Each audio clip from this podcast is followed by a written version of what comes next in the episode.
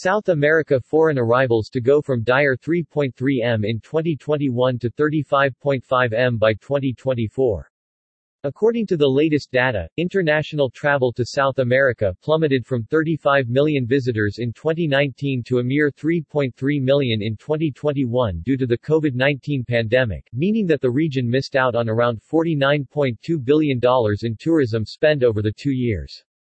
The analysts note that, following these disastrous few years, 2022 has seen a rather sudden return of international visitors, and the continent should return to just over the levels it reached in 2019 by 2024.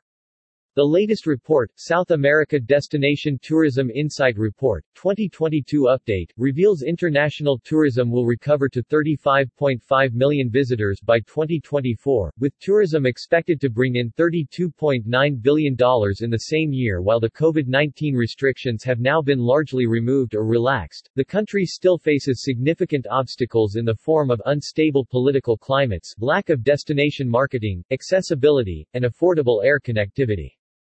South America has seen huge shifts in visitor numbers in 2022, with the region already showing clear signs of recovery. The effect has been particularly great in this region, as it was typically slower to remove travel restrictions than countries in the Middle East and Europe. Hotels, airports and tourist destinations may struggle with the sudden influx of demand as has been seen in some parts of Europe. Despite COVID-19 restrictions persisting in 2021, Colombia saw growth in international tourism numbers, in part thanks to the Disney movie Encanto, which shone a light on the country's natural and cultural highlights. International arrivals to Colombia increased by 11% year-on-year, YoY, overtaking Brazil and Argentina to become the most visited South American destination in 2021.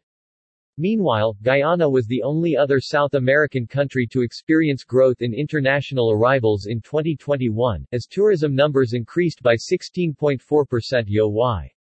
Guyana's geographic location, coupled with its historical connection to the Caribbean, makes it an ideal place for cruise, beach, adventure, cultural and nature tourism.